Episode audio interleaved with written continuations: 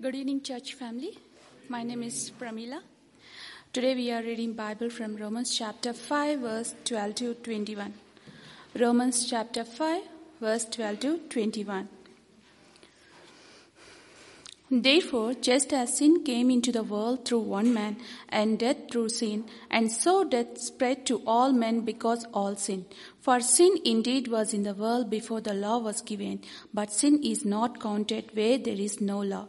Yet death reigned from Adam to Moses, even over those whose sinning was not like the transgression of Adam, who was a type of the one who was to come.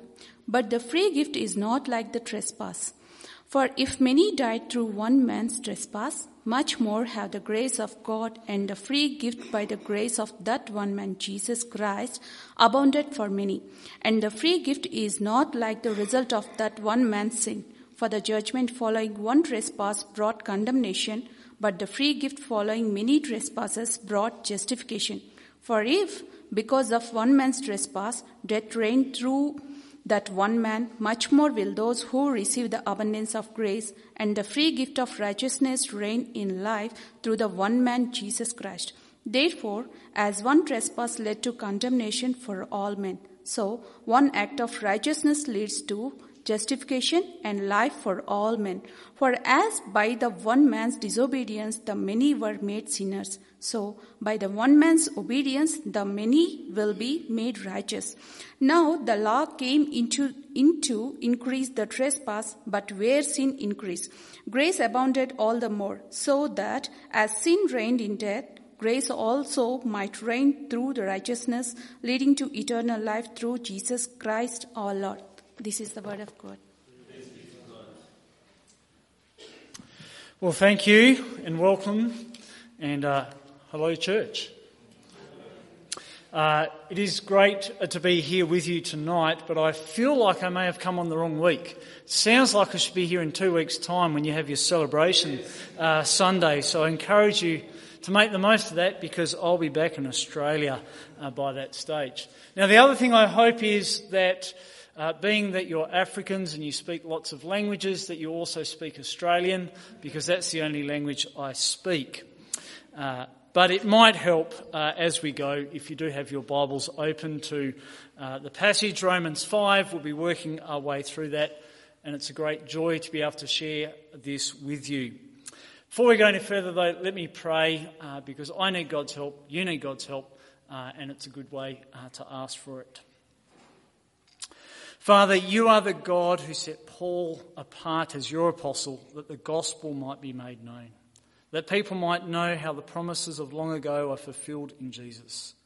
The same Jesus who is the Son of God in power according to the Spirit of holiness by his resurrection. Help us now then to understand what you caused Paul to write for us, that we might be brought to the obedience of faith. In Jesus' name we ask it. Amen. Well, our world is in a mess. It's impossible to miss this when you consider all that is happening. Viruses have caused suffering and fear. There are wars ripping countries apart. There is crime that brings hurt and loss. And the Bible book of Romans speaks to such suffering. The opening chapters affirm that is the result of mankind rejecting God that what our world suffers is a sign of judgment that we are all under. Wonderfully, though, Romans also gives hope to those who trust Jesus. Indeed, chapter 5 opens with the idea of enjoying peace with God. Something that was made possible by God's kindness shown to people, as you will read of in verses 1 to 5. People who were at the time enemies to him, according to verses 6 to 10. No wonder then, Paul, by the time he gets to verse 11, the author of this book speaks of rejoicing in God. Indeed, one person summarizes where Paul has taken his readers in his letters so far this way. He has taken us to the depths of human depravity and to the heights of divine mercy. But after this, we come to a transition moment as we come to our passage tonight that begins with that word, therefore, linking us to it. Here, Paul begins to move to expand the implications before later he will move to application in chapter 12. He explains in more detail how he came to be in such a world where people find themselves under God's wrath and judgment yet also how people can know the peace and rejoicing that Paul has spoken of. He does this by speaking of two men that have greatly impacted our world. Two men, in fact, that were the heads of humanity. The first being Adam, the first man made by God. The other being Jesus, who Paul presents as a second Adam. And it starts with Paul calling people to confess your condition in Adam. For sin and death entered this world in Adam. Look at verse 12. Therefore, just as sin came into the world through one man and death through sin. Point here is to explain how sin and death came to be in the world. Paul says sin came through one man, which is the first man God made, Adam. A point that is confirmed in verse 4 and fits with the fact that Adam means mankind. But why is this man blamed? What did he do? Well, he rejected God's rule by eating fruit that God said not to. A sin that was deliberate, a way of rejecting God's rule, and not just the result of deception. This brought physical death into the world, which pictured the spiritual death to God. Sadly, though, this sin and death extended to all. Again, verse 12. So death spread to all men because all sinned. See, Paul blames Adam for sin and death entering, but notes this impacts all. But how do all sin in Adam? What is meant by this? Well, one option is to say that all men copied his sin. But this really denies the idea of sin being in all. And the language is not that we sin like Adam, but that all sinned. So, option two, Adam is presented as a representative of humanity. This is the idea of Adam as a representative head of all mankind. When he sinned, the human race sinned as all humanity was in him. And option two fits best because all of us die, which is the punishment for sin. Paul is saying that none of us can point the finger in innocence at Adam. He says we share his guilt and fate because we sinned in him. He was created to represent us and our actions perfectly. Now, you might think this representation idea is unfair. If so, please wait for what is to come, for there is good news that outweighs the bad. Sadly, though, Adam's sin means that sin is now the natural makeup of all people. We cannot escape sin and as a result, death. As verified in verse 13, when sin and death becomes shown as evident for all. For sin indeed was in the world, says Paul, before the law was given, but sin is not counted where there is no law. Paul's point here is to establish that the law is not responsible for sin's entrance, that it was here before the law.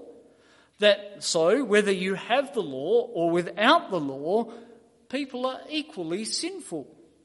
Having said that, though, the law does make sins explicit. It reveals them and so allows them to be counted against a person.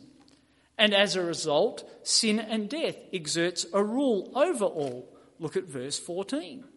Yet death reigned from Adam to Moses, even over those whose sinning was not like the transgression of Adam, who was a type of the one to come.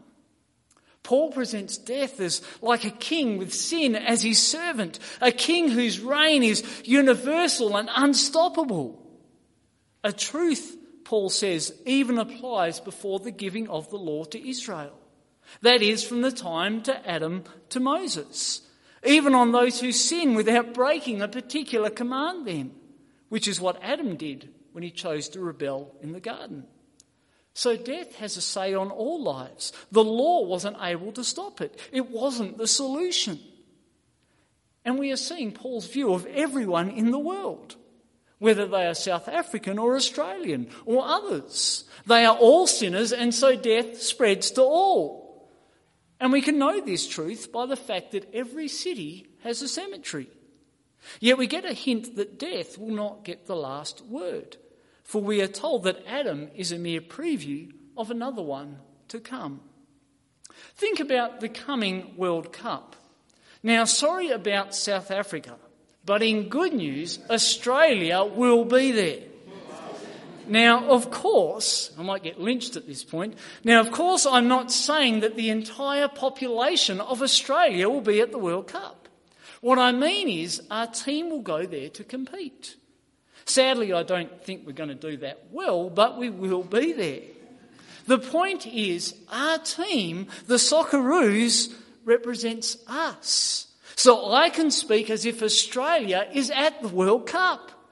So in them, all of us Australians are also there in one sense.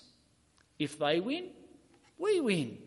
When they lose, we lose. Paul here in Romans 5 is using a similar type of idea, saying that Adam is a representative of all people, so that we are in him. Sadly, the result is that sin and death entered our world, which extended to all, with the law making it explicit for all to see. And as the final result, sin and death exerts its rule over all. This calls us to confess our condition and reflect on it. The truths here help us understand our world and ourselves. It explains why there is suffering and death in our world while we face viruses and other troubling matters, why there is violence and deception. It is because Adam decided against God's good design for life. Sin is not from God, but Adam. His act of rebellion meant sin and death entered into humanity. Let us not escape, though, what God says to us here through Paul. He says we have all sinned and he's made this plain already in chapter 3, verse 23. These are challenging truths for those who think the best of mankind. But we must take it on. Will you accept what this means? That you are under the death penalty. You are responsible for the cross of Christ. It also means this church, like my own church, is full of sinners and will not be perfect. So the church must be a place that welcomes sinners. In sum, Paul says our condition is that all have sinned in Adam. Do you believe it? Will you confess it? Now, if we think this is unfair, please come with me and see what comes next as we celebrate the contrast in Christ. Adam, yes, is a preview of the Christ or Saviour, but thankfully not in everything. You see, they both represent humanity and are turning points in history.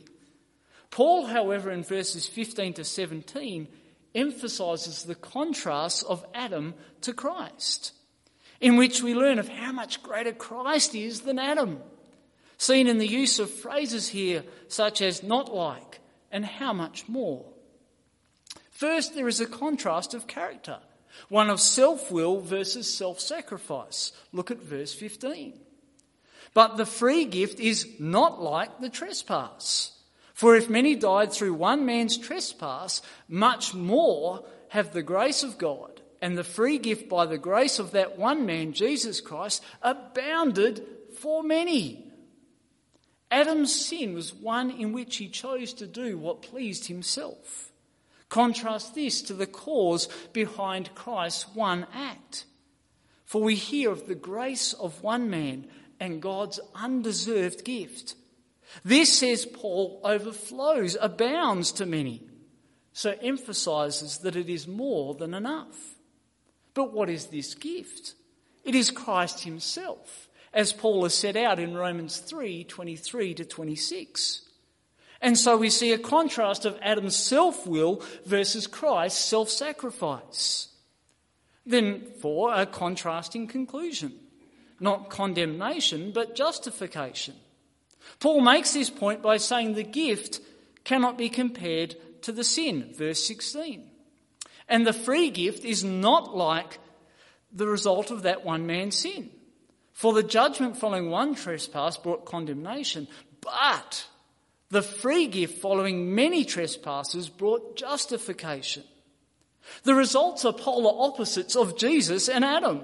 The one sin of one man brought condemnation to all, yet Christ, as God's gift, covers many sins and brings justification. The language is that of conclusion reached in a law court. In Adam, all are rightly declared guilty with the penalty of death. Whereas all in Christ are justified, that is, declared to be innocent. As a result, they face no punishment and so free from death. Meaning there is a contrast of control in people's life. Not by death, but in life. Adam's trespass gave death the chance to rule or threaten all people. But consider the, carefully the contrast here in verse 17.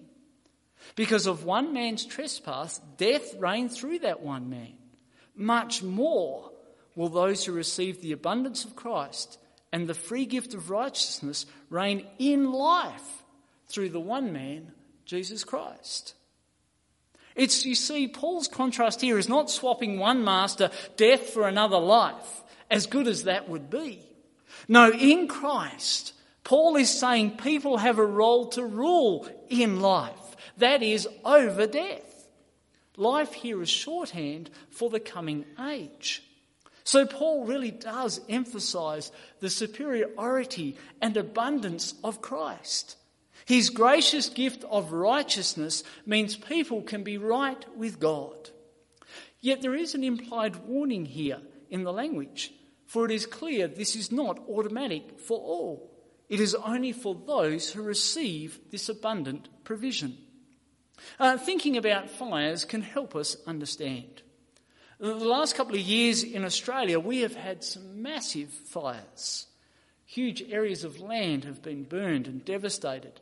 Indeed, in one fire, people were trapped on a beach, camping on the beaches. But eventually, even there, they were under danger, and the Navy had to come and evacuate them.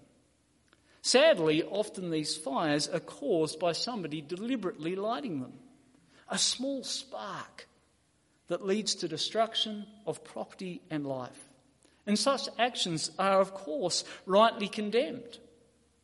Contrast this with men and women who fight these fires. We heard stories on the TV, on the news, of them doing so at huge risk to themselves, sacrificial actions, sometimes even costing their own houses, and sadly, some even died. Adam's sin is like the spark that starts a great fire. Christ giving of himself is like the effort and sacrifice to put it out. Without him, we are ruled by death. With his help, we can have hope. And so we see this in the contrast of character, the conclusion, and the control of these two leaders of humanity. It emphasizes the superiority of Christ over Adam. And this surely causes us or calls us to celebrate Christ. Yes, we might think it is unfair that in Adam we are by nature sinners. Yet Christ more than answers this condition. So if you are here tonight and you are feeling in despair or fearful, if you are feeling you cannot escape your own actions, if there is nothing good in store for you, is your thought, or you lack assurance, then this is a passage for you. No amount of sin is too much. Grace overflows. It is abundant. God has given Jesus as the gift to help us deal with our sin and our shame. In this we have the hope of being made righteous, of even being kings and queens in the age to come, ruling in life we can gain more than what was lost in Adam. Far better to belong to Christ's humanity than remain in Adam's. We are in Adam by birth, and so we all face the reality of death. We are only in Christ if we accept the gift of rebirth as God works in us. So I need to ask will you receive the gift that is being offered? It requires confessing your condition and trusting in Christ, in seeing that his death was in place of yours, and then living for Christ and his ways instead of Adam's. Individually, then, we have good reason to celebrate Christ. But what does it mean for us, for you as a church? It means Christ must be honoured in everything here in the singing, in the reading, in the prayers. And it must not be that the leaders or programs are central here. No, Christ must be central.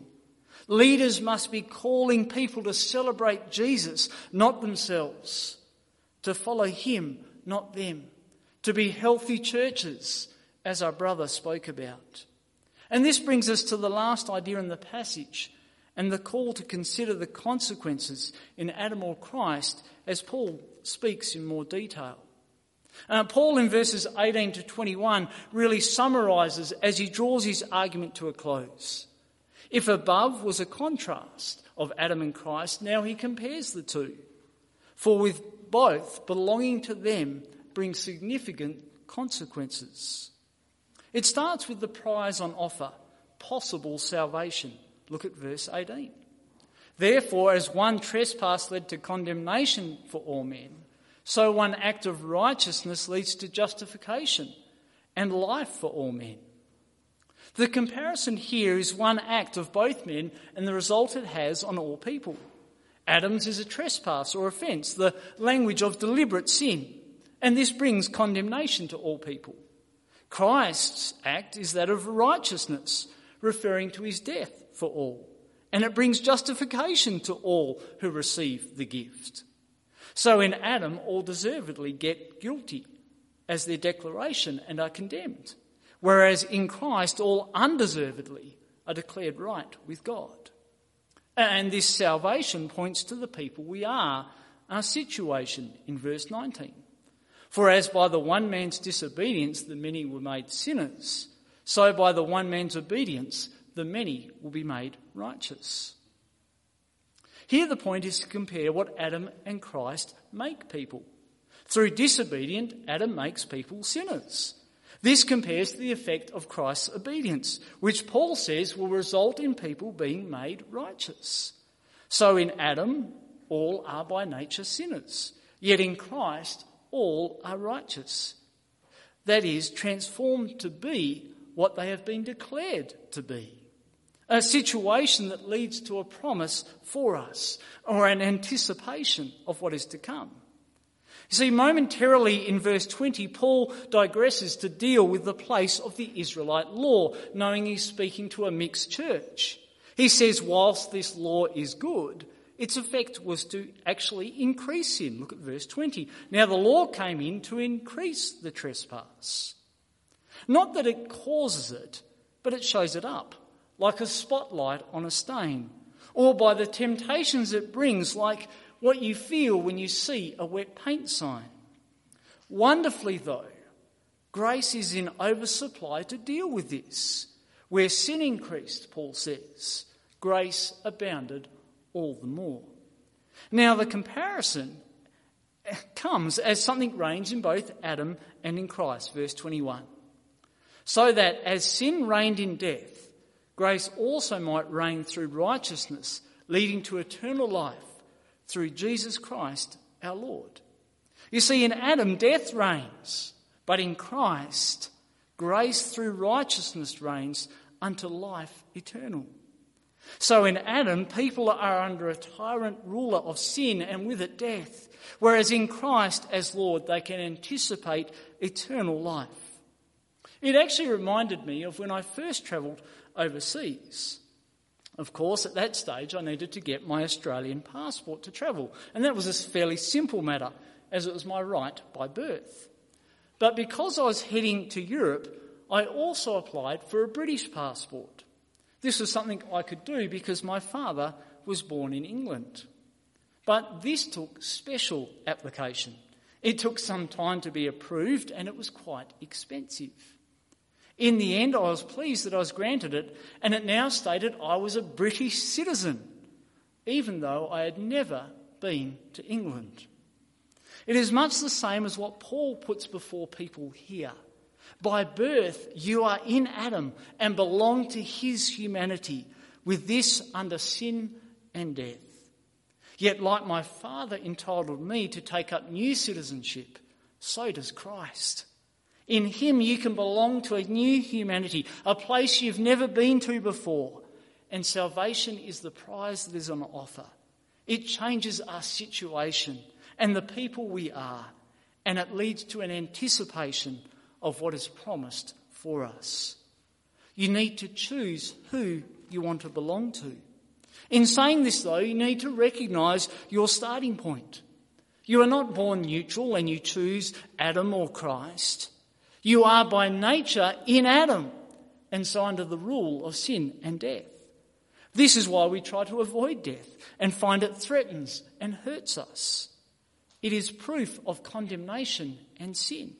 It is an intruder that steals from us what God intended. Our starting point, however, doesn't need to be our ending point. You have a choice to reject or to receive the gift that Jesus offers. Receive it and you can enjoy salvation and a new situation. With this, you can have the anticipation of all the good that lies ahead. Remember, Paul is not saying that this is something that all will enjoy. Some might argue this from looking at verse 18, but they ignore what has been said elsewhere that all are sinners and so in Adam. Whereas there is many in Christ, but not all without exception. It is those who belong to Him, which comes by receiving Christ's work as a gift. That is, trusting Christ's death in your place. And this is something that was even true for Father Abraham. Have a look at Romans 4. Yet, whilst not saying everyone will be saved, clearly in Paul's mind and in the passage before us, it is extensive. This gives hope to all of us and urges us to say yes to the gift. It also spurs us on to evangelism as a church and as individuals. Remember, though, it is grace that gives assurance. And that is why Paul finishes this passage with, through Jesus Christ our Lord. So when you stumble or when you doubt, look to him and what he has done. He died, he lives, and he rules to ensure that all who trusting in him will enjoy that too. If you find that hard, troubled by what you see in the world, there is help. There is a better world to come for all who trust Christ. Sin, suffering, pain, and death will not rule there. Instead, it will be grace that reigns in an overflowing manner and those in Christ will inherit such life. We do not experience it yet, but it will come, my friends. This is one party, one celebration Sunday that you don't want to miss out on. In the end today, this passage is a call to choose well. You may have come tonight as undecided on Jesus. That is okay. Biblical faith is not meant to be blind, but be aware of where you stand. Death in this life, and then judgment is coming. Today is a good day to choose to trust Jesus and receive his gift. Recognize what we have seen Paul say in this passage. Adam is the head of humanity. In that sense, all in him, mankind was lost. Christ is ahead of humanity in the sense that in him mankind was saved. You automatically belong by birth to Adam and what that brings, but you can, by God's grace, belong to Christ and what he brings. This will impact your life. And Romans 6, when you get to it, will start to show that. For now, though, I implore you, I call you all to confess your condition in Adam Celebrate the contrast in Christ and consider the consequences of being in Adam or in Christ, that you might choose well who you belong to. Let me pray.